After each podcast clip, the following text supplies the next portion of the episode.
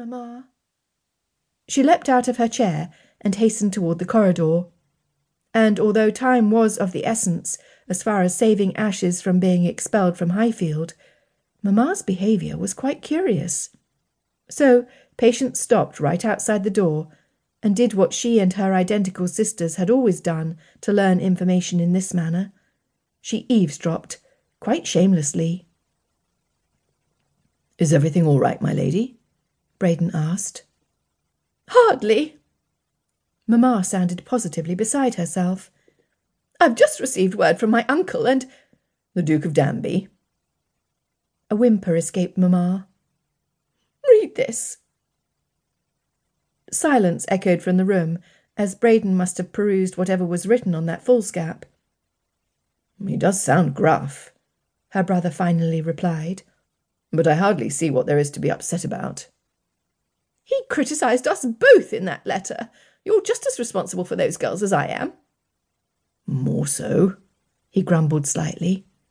But it cannot be a surprise to you that His Grace would have heard about their exploits, madam. Hope made quite the spectacle of herself this last season, and she's been quite despondent since Lord Kelworth's death.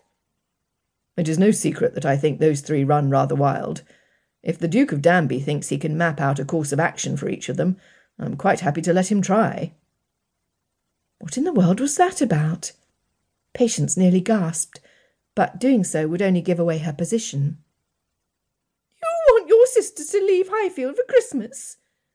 Mamma's voice raised an octave. Now that you have a child on the way, you want to wash your hands of your sisters. You're happy to foist the responsibility of them upon my domineering uncle. I hadn't thought it of you. Her words came out faster, more frantic. I thought you. Come now, Catherine, Braden said in a voice that was rather domineering as well. From the letter, I'd wager you're mostly concerned with your own scandalous past being brought to light, and very little to do with the well being of your daughters. If you were concerned about them, you would welcome any assistance His Grace has to offer. Mamma gasped, and Patience's heart stopped in her chest. Scandalous past? What in the world was her brother referring to? Mamma had never done one scandalous thing in her life, as far as Patience knew. In fact, she and Braden were usually of a mind, a very strict and unyielding mind. How dare you? Mamma finally said. I dare because I am concerned about the three of them. Your past with my father aside, I love my sisters. I always have. So have Sarah pack your belongings. The four of you will spend the holidays in Yorkshire this year. I think it's a brilliant suggestion. There was a finality in Braden's voice, one which would send Mamma scurrying from his study in no time. So Patience picked up the edge of her skirts and raced along the corridor to keep her mother from catching sight of her.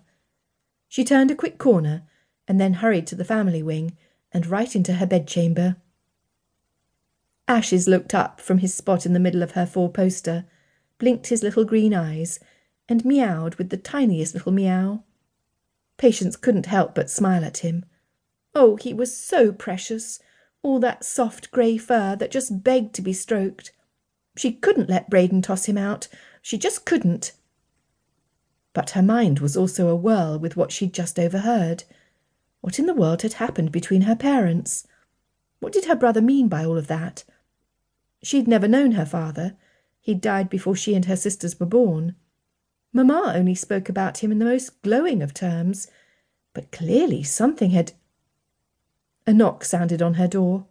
Oh, heavens! Had Mamma spotted her after all? Patience's heart pounded in her chest. Or what if it was Braden, coming for ashes? Protectively, she started towards her bed, and then called with a shaky voice, Who is it? Without a word, the door to her chambers swung open, and her identical sisters, Hope and Grace, filed into her room. Before she could even breathe a sigh of relief that it was her sisters, Grace said, What's the verdict? Did he say Ashes could stay? Patience shook her head. Close the door, she whispered. Grace's light green eyes widened, but she quickly shut the door and then spun back around. What's wrong?